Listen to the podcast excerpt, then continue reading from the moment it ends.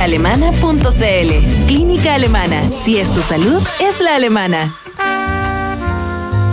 1926. El italiano Benito Mussolini acusa a Alemania de una campaña contra Italia, lo que provoca una crisis entre ambos países. Semanas después, una mujer que acaba de abandonar un hospital psiquiátrico le dispara y lo hiere en la nariz. El dictador italiano sufriría meses después otro atentado.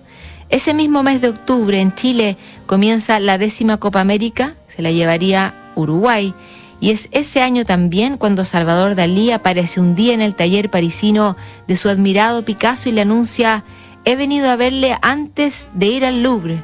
Además, le escribiría desde entonces cartas como esta. Pablo, gracias, tus últimas pinturas ignominiosas han matado el arte moderno. Según tú, con el gusto y la moderación que son las verdaderas virtudes de la prudencia, hubiéramos tenido una pintura cada vez más y más fea, al menos durante 100 años antes de conseguir tus sublimes adefesios esperpentos. Tú, con toda la violencia de tu anarquismo ibérico, has llegado al límite y a las consecuencias finales que deseabas, marcándola con el sello de tu propia sangre. Ahora, todo lo que queda es volver los ojos una vez más a Rafael. Dios te salve, Salvador Dalí. Si provocar no hubiera sido muchas veces el objetivo que Picasso y Dalí compartieron, podría haberse ofendido el malagueño, pero no.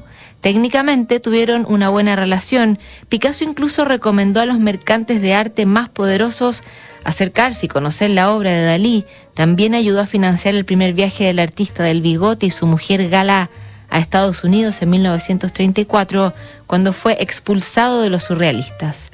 Dicen que Dalí siempre estuvo abiertamente agradecido, sin embargo, de las 30 cartas que le escribió hasta 1970, Picasso no contestó ni una sola.